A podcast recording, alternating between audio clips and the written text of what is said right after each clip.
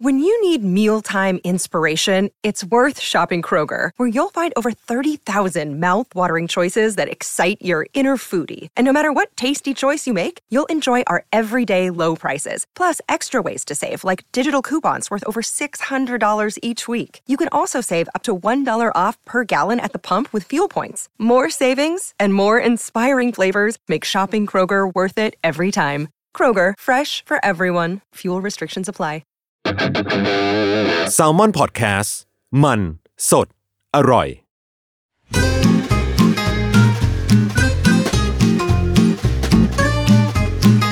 Day One Podcast กับย้อยนภศรศิวิราช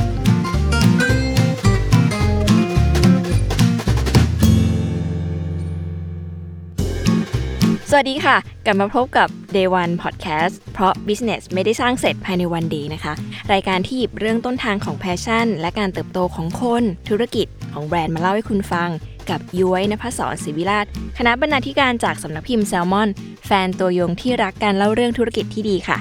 พบกันทุกวันพุธที่ Salmon Podcast แบบนี้เช่นเคยนะคะไม่นานมานี้ค่ะยุ้ยได้ดูซีรีส์ชีวิตของแฟชั่นดีไซเนอร์คนหนึ่งนะคะ ซึ่ง เก่งกาจในธุรกิจแฟชั่นมาก ๆ จนอยากจะนำมาเล่าให้ทุกคนได้ฟังนะคะ นั่นก็คือเรื่อง h o l s t o n หรือว่าชื่อไทยว่า h o l s t o n Fashion ระบือโลกนะคะ ใน Netflix สร้างจากหนังสือที่ชื่อว่า Simply h o l s t o n นะคะ The Untold Story ในปี 1991 ที่เขียนโดย Steven g r e n นะคะ แล้วก็เรื่องนี้เนี่ยเป็นผลงานกำกับของ Daniel Minahan นะคะ ซึ่งเคยกำกับ Game of Thrones ในปี 2011-2013 ด้วย แล้วก็กำกับซีรีส์ Netflix หลายเรื่องเลยค่ะ โดยเรื่องนี้เนี่ยมันโดดเด่นเพราะว่าอ่านำแสดงโดย Ewan McGregor นะคะ ซึ่งตีบทแตกสุดๆทำให้เราเนี่ยลืมภาพจำของ ท่านอาจารย์ Obi-Wan Kenobi ใน Star Wars Episode 1-3ไปหมดสิ้นนะคะ เล่ามาขนาดนี้นึกว่ากำลังรีวิวซีรีส์หรือเปล่า เปล่านะคะ จริง ๆ ก็แอบนิดนึง แต่ว่าจริง ๆ ในซีรีส์ค่ะเขาบอกเล่าเรื่องจริงของคุณ Roy Halston Frowick ซึ่งเป็นเจ้าของแบรนด์ Halston นะคะ ซึ่งเป็นแบรนด์เสื้อผ้าและไลฟ์สไตล์สุดล้ำสุดหรูจากอเมริกาเลยถึงถึงแม้ว่า ในวันนี้ค่ะชื่อของแบรนด์เนี่ยจะไม่ได้เป็นที่คุ้นหูใครๆนะคะ แต่ว่าในยุค 60ถึง80เนี่ย Halston ถือเป็นแบรนด์ที่สาวสังคมทั้งสหรัฐอเมริกาเนี่ยต้องมีไอเทมของเขาอย่างน้อยหนึ่งชิ้นติดบ้าน เราจะได้เห็น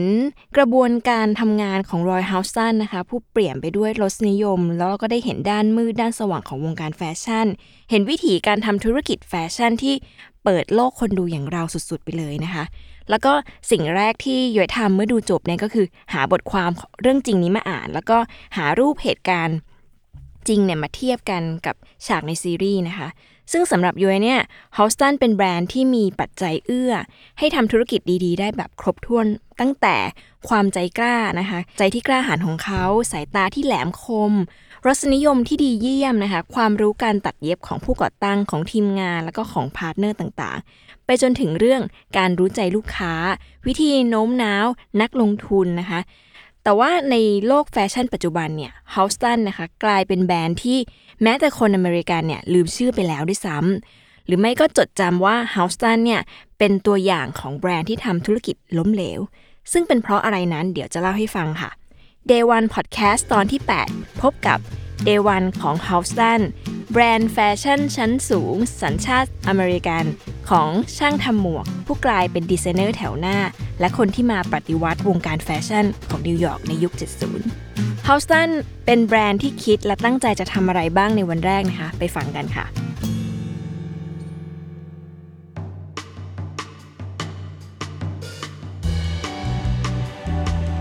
Day One ของ Halston นั้นตั้งใจที่จะ 1. เดินหน้าสร้างแบรนด์เสื้อผ้าที่ไม่เหมือนใครนะคะ 2. ปักธงแฟชั่นนิวยอร์กค่ะ 3. เป็นมากกว่าแบรนด์แฟชั่น การเดินหน้าสร้างแบรนด์เสื้อผ้าที่ไม่เหมือนใครนะคะ จริงๆ h o u s t o n เนี่ยเป็นแบรนด์ที่แทนที่จะสู้กันด้วย pattern เนียบๆอย่างแบรนด์ในตลาดนะคะเขากลับออกแบบเสื้อผ้าที่แหวกแนวนะคะ แล้วก็ทำเนื้อผ้าขึ้นมาเองลงทุนกับเนื้อผ้าเนี่ย เพื่อให้ได้วัสดุใหม่ๆ พร้อมเทคนิคการตัดเย็บที่แปลกสุดๆ ในยุคนั้นนะคะ อย่างเช่นมันกลายมาเป็นไอคอนของเขาชิ้นหนึ่ง เป็นเสื้อเชิ้ตกึ่งเดสนะคะ ชื่อ Ultrasuede เนี่ยสร้างชื่อกับเขามากๆ ก่อนอื่นเนี่ยขอเล่าย้อนกลับไปที่ต้นทางการออกแบบก่อน Roy Halston เนี่ยเกิดในครอบครัวที่พ่อเป็นนักบัญชี เป็นลูกครึ่งอเมริกันนอร์เวย์ค่ะ ส่วนแม่เนี่ยเป็นแม่บ้านอยู่ในเมือง Des Moines ที่รัฐโอไฮโอสหรัฐนะคะ ในปี 1932 ต่อมาค่ะก็ย้ายไปเติบโตที่รัฐอินเดียนานะคะ โดยที่เรียนรู้พื้นฐานการตัดเย็บมาจากแม่แล้วก็ยาย หลังจากนั้นค่ะ Roy ก็ไปเรียนจบจากสถาบันศิลปะชิคาโกนะคะในปี 1953 แล้วก็เปิดร้านหมวกเล็กๆ ในเมืองชิคาโกค่ะ ก่อนจะย้ายไปตามความฝันที่นิวยอร์กนะคะ ไปทำงานกับ Lilly Daché ซึ่งเป็นราชินีนักออกแบบหมวกในยุคนั้น แล้วก็ทำงานไต่เต้าจนเป็นหัวหน้าแผนกหมวกที่ห้างBergdorf Goodman นะคะ เป็นห้างหรูกลางนิวยอร์ก วันหนึ่งค่ะ เมื่อ Jacqueline Kennedy นะคะ อดีตสุภาพสตรีหมายเลขหนึ่งเนี่ยเขาใส่หมวก pillbox นะคะ ซึ่งเป็นหมวกทรงกระบอกไร้ปีกเนี่ยที่กลายเป็นสัญลักษณ์ประจำตัวของคุณ Jacqueline ไปเนี่ยในพิธีสาบานตนของสามีนะคะ คือ John F. Kennedy เนี่ยในปี 1961 ชื่อของ Roy Halston ค่ะ ก็เป็นที่รู้จักในชั่วข้ามคืนเลยค่ะ มีสาวๆ มารอต่อแถวซื้อหมวกของเขานะคะ จนห้าง Bergdorf Goodman เนี่ยแทบแตก แต่ว่าเพียง 7 ปีหลังจากนั้นค่ะ สาวๆเนี่ยก็เลิกใส่หมวกแล้วก็หันมาตีผมโป่งให้เข้ากับยุคสมัยนะคะ ในปี 1968 เนี่ย Roy ตัดสินใจลาออกจากงานที่มั่นคงค่ะ แล้วก็มาเปิดร้านกลางนิวยอร์กในย่าน Madison Avenue ค่ะ เขาตั้งใจจะทำโชว์รูมที่มีซาลอน หรือว่าห้องแต่งตัวสำหรับลูกค้า VIP เนี่ย ซึ่งเป็นผู้ที่มาสั่งตัดชุดแบบพิเศษนะคะ นอกจากนั้นเนี่ยก็จะมีห้องตัดเย็บห้องทำงาน ซึ่งยุคนั้นเนี่ยเขาไม่ค่อยทำลักษณะนี้กันนะคะ ส่วนใหญ่ก็คือจะออกแบบเสื้อผ้าแล้วก็ขายในห้างหรือว่าทำเป็นร้านขายโชว์รูมเฉยๆนะคะ จริงๆเนี่ยหากเป็นคนอื่นนะคะ เวลาจะทำแบรนด์ขึ้นมาเนี่ยเขาก็จะต้องระดมช่างตัดเย็บฝีมือดีเนาะในช่วงตั้งต้นแบรนด์ แต่รอยเนี่ยกลับเลือกทีมงาน 3 คนที่ขาดไม่ได้ค่ะ นั่นก็คือช่างวาดแบบ สาวลองชุด แล้วก็คนออกแบบ Windows Display ค่ะ ซึ่งมันแปลกมากนะคะ เริ่มจาก Joe Eula เนี่ยเป็นช่างวาดแบบค่ะ เป็นคนวาดภาพคอลเลกชันให้กับพวกแบรนด์ Givenchy หรือว่า Coco Chanel นะคะ ซึ่งเหตุผลที่รอยจะต้องมีนักวาดแบบนั้นก็เพราะว่าเขาอยากเห็นภาพรวมของชุดทั้งหมด เพื่อจะได้รู้ว่า ควรจะเอาชุดไหนวางขายหรือว่าในแต่ละชุดนั้นอาจจะต้องปรับคอชุดไหนให้ลึกลงไปอีกนะคะ หรือเพิ่มความ chic chic เก๋ๆของแบรนด์นั้นยังไง ซึ่งไอ้ความเป็นจุดเด่นทั้งหลายของแบรนด์ Halston เนี่ยค่ะ ส่วนหนึ่งเนี่ยก็มาจากนักวาดแบบคนนี้นะคะ คนที่ 2 คือ Elsa Peretti นะคะ เป็นนางแบบชาวอิตาเลียนเนี่ยเขาเป็นสาวลองชุดค่ะ ซึ่งเป็น muse ของแบรนด์ด้วย โดยในทุกการลองเนี่ยถือเป็นการชี้ชะตาค่ะว่าชุดที่ออกแบบมาจะเกิดหรือดับบนรันเวย์นะคะ ซึ่งถ้าเอลซ่าใส่สวยก็คือผ่าน แต่ถ้าเอลซ่าใส่แล้วมันอาจจะมีขาดขาดเกินเกินเนี่ยชุดนั้นก็ต้องเก็บไว้ก่อน ซึ่งภายหลังเนี่ยคุณเอลซ่าเนี่ยก็กลายไปเป็นนักออกแบบเครื่องประดับคนดังของแบรนด์ Tiffany Co นะคะ จนถึงบั้นปลายของชีวิตเลย คนสุดท้ายค่ะคือโจชูมาร์เกอร์นะคะ จชูมาร์เกอร์เนี่ยเป็นนักออกแบบ แล้วก็เป็นศิลปินจัด display หน้าร้านค่ะ ซึ่งเขาจะคอยเข้ามาเติมความวัยรุ่นให้กับแบรนด์นะคะ แล้วก็หลังจากทำงานกับรอยได้ไม่นานค่ะ Schumacher เนี่ยก็เข้าสู่วงการภาพยนตร์เนาะจากนักออกแบบแฟชั่นเนี่ยสู่คนเขียนบท สู่โปรดิวเซอร์แล้วก็ขยับขึ้นมาเป็นผู้กำกับหนังในที่สุดค่ะต้องบอกว่าในยุคนั้นนะคะเป็นยุคที่อวสานชุด รัดรัดชุดแน่นๆนะคะ นึกภาพแฟชั่นยุค 50 ที่แบบผู้หญิงจะต้องใส่กระโปรงสุ่มเอวสูงเนาะเป็นเป็นยุคที่เปลี่ยนผ่านเข้าสู่ยุค 60 ที่สาวๆเนี่ยจะมีความเป็นอิสระในชุด พรางหุ่นมากกว่า หรือว่าที่เรารู้จักกันในแนวแฟชั่นฮิปปี้ต่างๆนะคะคอลเลกชันแรกของ h o u s t o n เนี่ยก็เลยเป็นชุดเดรส ผ้ามัดย้อมค่ะ แล้วก็ตัดเย็บด้วยเทคนิคแบบเขาเรียกว่า bias cut นะคะ ซึ่งเป็นเทคนิค หรือชื่อขึ้นชื่อสุดๆของ h o u s t o n มันเป็นลักษณะของการตัดผ้าเฉียงตามแนว 45 องศาค่ะ จะทำให้ผ้าเนี่ยได้หน้าผ้าที่ยืดที่สุด ซึ่งเวลาจับเป็นชุดเนี่ยมันจะมีความพลิ้วไหวรับกับสัดส่วนของผู้หญิงนะคะ ซึ่งคอลเลกชันนี้เนี่ยสร้างความตื่นเต้นให้สาวๆแฟชั่นนิสต้ามาก แต่ก็ไม่เท่ากับตอนที่เฮาสตันเนี่ยค่ะ เปิดตัว Ultra Sweat หรือว่าเป็นมันคือเสื้อเชิ้ตกึ่งเดสนะคะ ที่กลายเป็นไอเทมระดับตำนานของเฮาสตันซึ่งไอ Ultra Sweat เนี่ยค่ะ มันมาจาก trench coat นะคะ หรือว่าเสื้อกันฝนที่ที่เราคุ้นกันเนี่ยเขาคิดด้วยการที่ลองคิดว่าเอ๊ะถ้าเสื้อ trench coat เนี่ยทำด้วยเสื้อหนังกลับมันจะเป็นยังไงนะคะ แต่ว่าพอเอามาใช้เข้าจริงอะมันมีการใช้ยาก ฮาสันเขาก็เลยทำผ้าสังเคราะห์ขึ้นมาเป็นเป็นผ้าแบบใหม่ค่ะ เป็นผ้าประเภทที่โยนเข้าเครื่องซักผ้าได้เลยนะคะ แล้วก็ตัดเย็บออกมาให้เป็นกึ่งเสื้อเชิ้ตกึ่งเดรส ซึ่งไม่มีใครทำมาก่อนนะคะทำให้เวลาจะนำไปใช้เนี่ย จะแต่งหรูไปงานก็ได้ หรือว่าจะสวมไปทานมื้อกลางวันไปส่งลูกที่โรงเรียนก็ดี มันทำให้เสื้อเดรสตัวชุดนี้เนี่ย โด่งดังสุดๆในยุคนั้นนะคะ จริงๆ นอกจากดีไซน์ใหม่ๆ แล้วเนี่ย Halston เขายังเป็นแบรนด์ที่ทำในสิ่งที่มาก่อนการต่างๆ มากมาย เช่น การเลือกนางแบบผิวสีในแฟชั่นโชว์นะคะ หรือการที่มีหัวหน้าทีมขายหน้าร้านเนี่ย เป็นสาวไซส์ใหญ่ในชุด Halston เพื่อจะบอกลูกค้าทุกคนว่า ไม่ว่าคุณจะเป็นใครนะคะ ผิวแบบไหนหรือว่าส่วนสูงรูปร่างเป็นยังไงเนี่ย ใส่ Halston ยังไงก็สวยในแบบของคุณค่ะ เรื่องที่2นะคะก็คือเรื่องการปักธงแฟชั่นนิวยอร์กค่ะ จะต้องบอกว่าจุดเปลี่ยนสำคัญครั้งใหญ่ของ Halston นี่ก็คือการเป็นตัวแทนประเทศนะคะไปปักธงแฟชั่นนิวยอร์กในศึกประชันแฟชั่นนะคะ กับแบรนด์ดังจากปารีสในพระราชวังแวร์ซายน์ตอนนั้นเนี่ยมันเป็นอย่างนี้ค่ะเหตุการณ์มันมีอยู่ว่า จริงๆ แฟชั่นจากนิวยอร์กก็จะถูกค่อนขอดจาก วงการแฟชั่นโลกนะคะว่าเลียนแบบหรือว่าทำตามเดินตามแฟชั่นจากยุโรปนะคะ ทีนี้เนี่ยคุณ Eleanor Lambert ซึ่งเป็นตัวแม่ในวงการสื่อแฟชั่นน่ะเขาก็อยากให้แบรนด์จากสหรัฐแบรนด์จากนิวยอร์กเนี่ยไปปักธงบอกว่าของฉันก็ดีไม่แพ้ใครนะคะเขาก็เลยคัดเลือกตัวแทนแบรนด์ไปจัดแฟชั่นโชว์ที่นั่น ซึ่งแฟชั่นโชว์ครั้งนั้นเนี่ยมันเกิดที่พระราชวังแวร์ซายที่ฝรั่งเศสนะคะ เป็นงานที่ระดมทุนเพื่อเอาเงินไปบูรณะพระราชวังด้วย ซึ่งอยากจะโน้ตไว้ว่าอยากให้ทุกคนได้ไปดูฉากนี้ในซีรีส์มาก ๆ ค่ะ เพราะว่ามันจะมีการชิงไหวชิงพริบนะคะ แล้วก็ present ชุดกันแบบมันหยด ซึ่งตอนแรกเนี่ยเราก็นึกว่าเออหนังมันทำเป็นให้เป็นอรรถรสหรือเปล่านะคะ แต่พอไปค้นภาพจริงๆอะค่ะ มาเทียบกันก็ตื่นเต้นมาก เพราะว่ามันรู้สึกภูมิใจไปกับชุดของแบรนด์ h o u s t o n เหมือนได้ไปแข่งขันเองในวันนั้นจริงๆนะคะ แล้วก็ที่บอกว่ามันเป็นจุดเปลี่ยนของแบรนด์นะคะ ไม่ใช่แค่ว่าการแจ้งเกิดในวงการแฟชั่นโลกนะคะ แต่ในมุมธุรกิจเนี่ยเหตุการณ์นี้ก็ถือเป็นจุดเปลี่ยนสำคัญ เพราะว่าก่อนหน้าจะเป็นตัวแทนนะคะ แม้ว่าชุด Ultra s w e a t จะขายดีมากขายได้ถึง 42,000 ตัวเนี่ย แต่ h o u s t o n ก็ถังแตกสุดๆนะคะ เพราะว่าเขาไม่สามารถผลิตทันกับความต้องการของตลาด แล้วก็หมุนเงินตัวเป็นเกลียวเลยค่ะ ได้รับเงินมาเอาไปผลิตขายผลิตรับเงินมาเนี่ย ซึ่งมันทำให้เขานะต้องเอาเวลาไปทุ่มเทกับการบริหารจัดการเงิน แทบจะไม่มีเวลาดีไซน์แบบใหม่ๆนะคะ เพราะว่าเขาเองก็ต้องยอมรับว่าไม่ถนัดงานบริหารนอกเสียเลยนะคะ ช่วงที่ต้องตัดสินใจไปประชันแฟชั่นที่ปารีสเนี่ย ตอนนั้นก็มีนายทุนที่ชื่อว่าเดวิดมาโฮนีนะคะ เป็น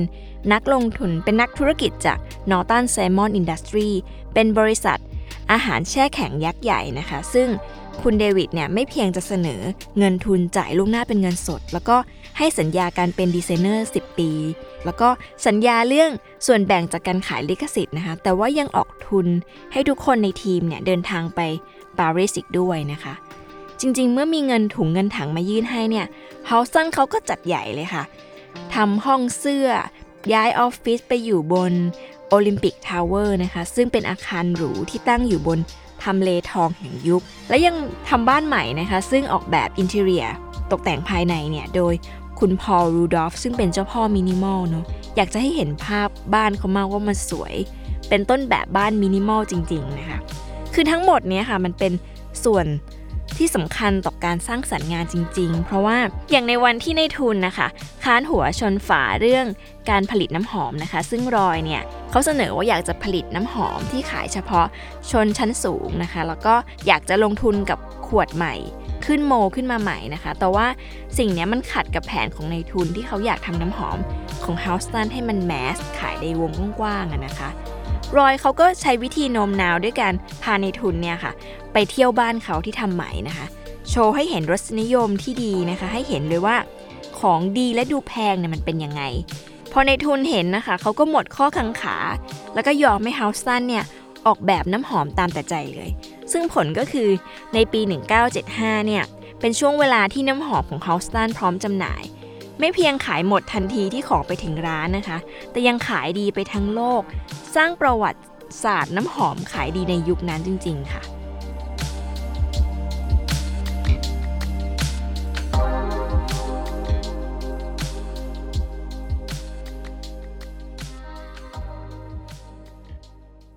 เรื่องต่อมาคือการเป็นมากกว่าแบรนด์แฟชั่นนะคะ ด้วยไอเดียการออกแบบที่พุ่งกระฉูดของ h o u s t o n แล้วก็เงินทุนที่ไม่จำกัดจำนวนของ Norton Simon เนี่ย h o u s t o n จึงไม่ใช่แค่แบรนด์แฟชั่นอีกต่อไปค่ะ นอกจากเสื้อผ้าและน้ำหอมเนี่ยเขายังทำกระเป๋าเดินทางกับแบรนด์ Hartmann นะคะ หรือว่าทำพรมของ Karastan ทำแว่นตาทำร่มทำชุดชั้นในทำเครื่องเรือนทำผ้าปูที่นอนค่ะทำเก้าอี้ ทำแม้กระทั่งเครื่องแบบแอร์โฮสเตสแล้วก็รองเท้าแตะที่สวมระหว่างโดยสารของสายการบินนะคะ รวมไปถึงออกแบบชุดนักกีฬาโอลิมปิกในปี 1976 ให้กับทีมชาติสหรัฐด้วย มันไปไกลมากๆจริง ๆ ค่ะ แถมทุกครั้งที่รอยไปปรากฏตัวที่ไหนเนี่ย รอยเขาก็จะพกนางแบบของตัวเองนะคะ ในชุดของเฮาสตันตั้งแต่หัวจรดเท้าเนี่ยซึ่ง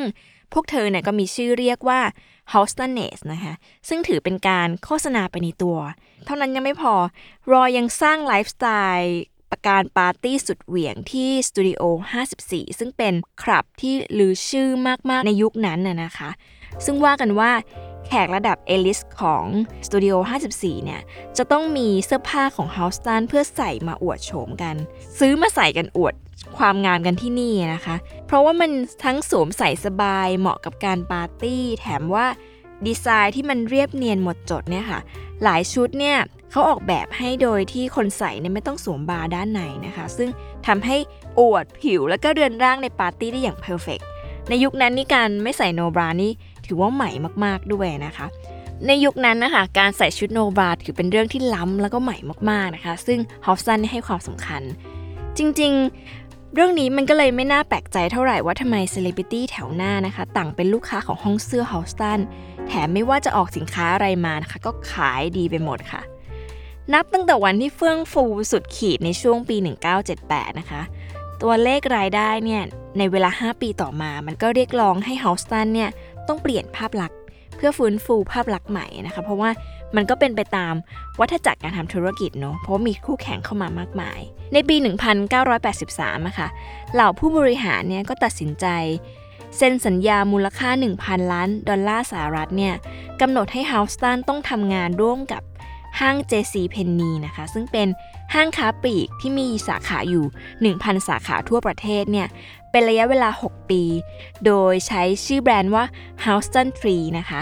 ซึ่งถือเป็นเรื่องที่ใหม่มากในยุคนั้นที่แบรนด์ระดับไฮเอ็นเนี่ย จะทำงานร่วมกับห้างหรือว่าแบรนด์ระดับกลางนะคะ ในขณะวันนี้เนี่ยการ collaboration ระหว่างแบรนด์ต่างระดับเนี่ยถือเป็นเรื่องปกติที่นิยมทำกันมาก เพราะว่าจะช่วยสร้างตลาดใหม่ ๆ ให้แก่กัน แต่ในยุคนั้นถือเป็นเรื่องใหม่มากค่ะ และจากการคอลแลบในครั้งนั้นค่ะ ก็ส่งผลต่อยอดขายและภาพลักษณ์ของแบรนด์อย่างใหญ่หลวงนะคะ เพราะว่าไม่เพียงลูกค้า h o u s t o n จะเสียความเชื่อมั่นให้กับแบรนด์นะคะ กลุ่มลูกค้าชนชั้นกลางไปถึงร่างที่ซื้อเสื้อผ้าของ h o u s t o n จากห้าง JC Penney อะค่ะเขาก็ไม่ได้ซื้อเสื้อผ้า h o u s t o n เพราะว่าเป็น h o u s t o n นะคะ แต่ว่าซื้อเพราะว่าราคาถูกเนาะจริงๆ เป็นใครก็เสียความรู้สึกค่ะ นึกภาพนะคะ เราเป็นคุณหญิงคุณนาย วันหนึ่งเคยซื้อชุด h o u s t o n ในโชว์รูมหรูหรา ที่แพงกว่าหลายสิบเท่านะคะ จะต้องมาเห็นสาวใช้หรือว่าสาวชนชั้นกลางเนี่ยสวมชุดคล้ายๆกันเดินอยู่ตามถนนนะคะทำให้ลำพังเนี่ยยอดขายก็สะท้อนความล้มเหลวของ h o u s t o n แล้วนะคะ ยังจะต้องมาเจอคำวิพากษ์วิจารณ์บนหนังสือพิมพ์อีกที่ทำให้หัวใจของ h o u s t o n เนี่ยแตกสลาย เพราะเขาวิจารณ์ว่าสภาดูเหมือนจะเสียทรง เพราะว่าไม่ใส่ใจกับการให้ทำให้มันเข้ารูปนะคะ หรือว่าการตัดทรงที่ช่วยจนชุดนั้นเนี่ยมันท่วมตัวนางแบบ ไปจนถึงเดรสผูกเอวสีม่วงที่มันว่าบิว จนคนไม่กล้าใส่ จริงๆ ในคำวิจารณ์เหล่านี้ค่ะย้อยรู้สึกว่า h o u s t o n เขาเป็นแบรนด์ที่ เขาจับกลุ่มลูกค้าถูกอะเนอะว่าคนเขาต้องการอะไร แต่ว่าพอมันเป็นตลาดแมสมากๆค่ะ บางทีเขาอาจจะไม่เข้าใจในสิ่งที่นักออกแบบได้ทำลงไปนะคะ ต้องเล่าว่าผลของการคอลแลบครั้งนั้นเนี่ยทำให้แบรนด์ Houston Limited ที่เป็นแบรนด์หรูนะคะ ถูกถอนออกจากห้าง Bird of Goodman เลย เพราะว่า เขารับไม่ได้แล้วก็ลูกค้ารับไม่ได้ยอดขายก็เลยตกอย่างมหาศาลนะคะ ซึ่งเหตุการณ์เนี้ยก็เป็นเหตุการณ์ที่ทำให้รอยเนี่ยถูกไล่ออกจากบริษัทที่เป็นชื่อของตัวเองในปี 1984 ในเวลาต่อมาเนี่ยถึงแม้ว่าเขาจะพยายามซื้อชื่อบริษัทตัวเองกลับมาเพื่อทำเองเนี่ยมันก็ไม่เป็นผลสำเร็จ เพราะว่าทางบริษัทแม่เขาไม่ปล่อยนะคะ ต่อมาในปี 1986อะค่ะหลังจากที่สูญเสียอำนาจในการบริหารบริษัทที่สร้างมากับมือเนาะจริง ๆ ตามสัญญาฉบับสุดท้ายอะค่ะ รอยจะยังได้รับค่าจ้างจากบริษัทแม่อยู่นะคะ ถึงแม้ว่าไม่ได้ออกแบบเสื้อผ้าแล้ว แต่มันก็ทำให้เขาว่าขาดแรงบันดาลใจที่จะสร้างสรรค์งานใหม่ ๆ หรือว่าสร้างแบรนด์ ใด ๆ ต่อไปได้อีกนะคะ ในที่สุดนะคะฮาสตันก็ผันตัวไปเป็นนักออกแบบเสื้อผ้าที่ใช้สำหรับการแสดงให้กับเพื่อนสนิทอย่างไรซาซึ่งเป็นนักแสดงบรอดเวย์นะคะแล้วก็คุณมาธาซึ่งเป็นนักแสดงศิลปะ การแสดงร่วมสมัยที่เป็นการแบบเต้นประกอบเพลงนะคะ โดยเฉพาะของงานที่ออกแบบให้กับคุณมาธาเนี่ย มันจะมีการแสดงที่ชื่อชุดว่า Persephone เนี่ยในปี 1987 ซึ่งงานนั้นนะคะฮอฟสันได้รับคำวิจารณ์ถล่มทลายมาก ๆ ในทางที่ดีนะคะ ก่อนที่สุดท้ายเนี่ยจะย้ายไปใช้ชีวิตบั้นปลายที่ลอสแอนเจลิส แล้วก็เสียชีวิตลงในวัยเพียง 57 ปีด้วยโรคเอดส์เมื่อปี 1990 นะคะ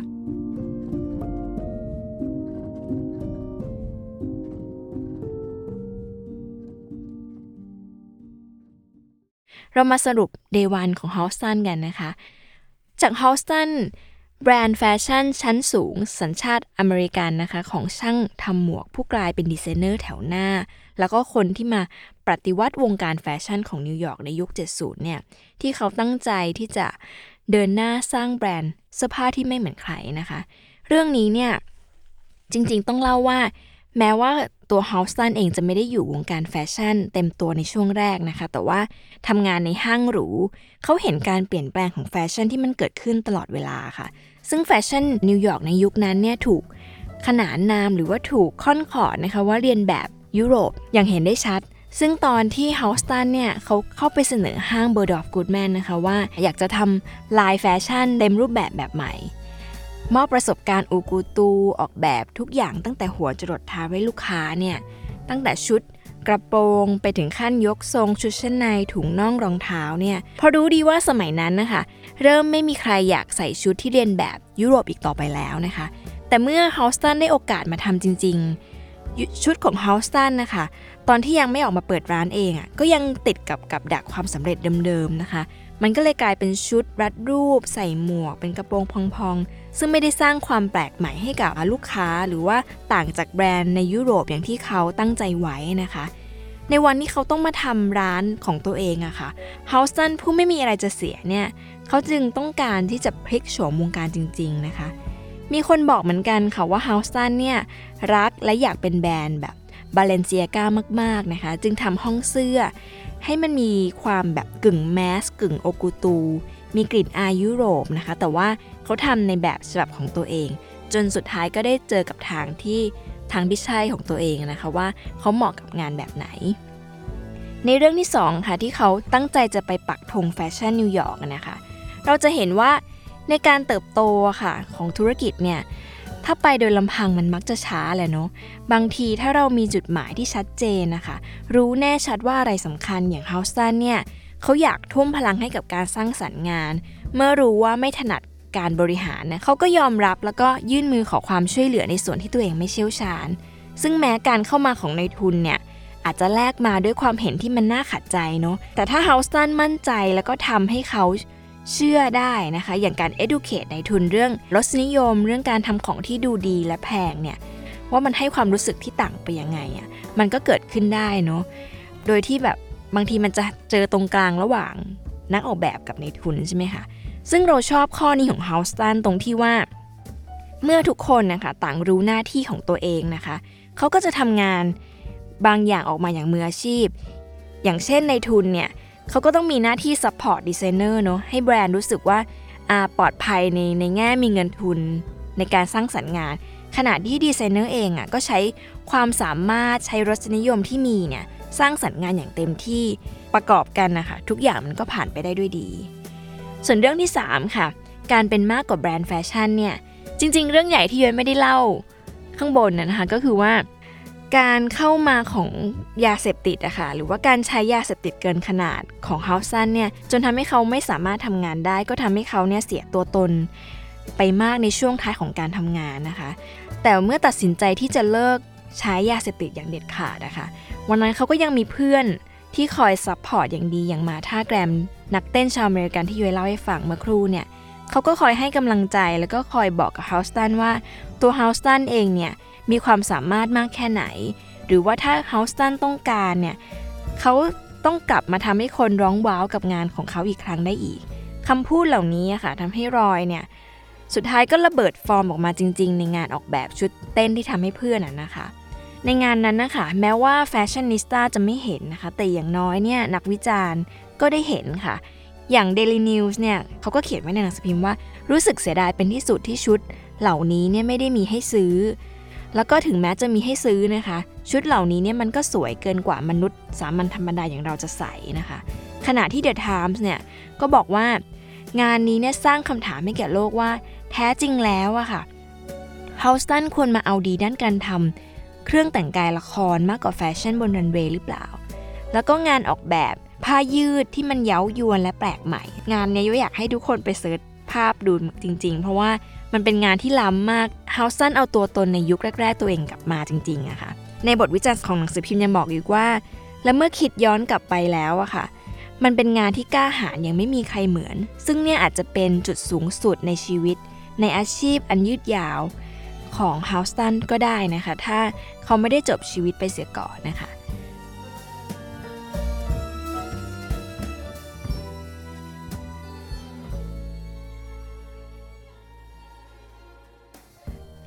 หลังเสียชีวิตอะค่ะแบรนด์เฮาสตันก็ยังมีการเปลี่ยนมือนักออกแบบหลักมาแล้วหลายครั้งนะคะ แต่ว่าก็ยังไม่เคยกลับไปอยู่ในจุดสูงสุดอย่างที่เคยเป็นได้ ทุกวันนี้ Halston ก็ยังยังมีเสื้อผ้าขายอยู่นะคะ แต่ว่าอาจจะไม่ได้ดังเท่าเดิม ที่เล่ามาทั้งหมดเนี้ยค่ะ ก็เพื่อจะบอกว่า Halston เนี่ยไม่ได้เป็นแบรนด์ที่โด่งดัง เพราะว่าโปรโมตตัวเองเก่งอย่างที่คนเคยว่ามานะคะ แต่ว่ารอยเนี่ยเขาเป็นดีไซเนอร์ที่เก่งจริง ๆ เขาปฏิวัติวงการแฟชั่นจริง ๆ ในช่วงเวลาหนึ่งนะคะ ซึ่งทำได้สำเร็จจริง ๆ นะคะ แล้วก็แม้ปัจจุบันนะคะ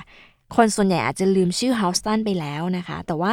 การกลับมาสร้างซีรีส์ก็ทำให้คนดูอย่างเราเนี่ยอยากได้ชุดของ h o u s t o n มาก ๆ แล้วก็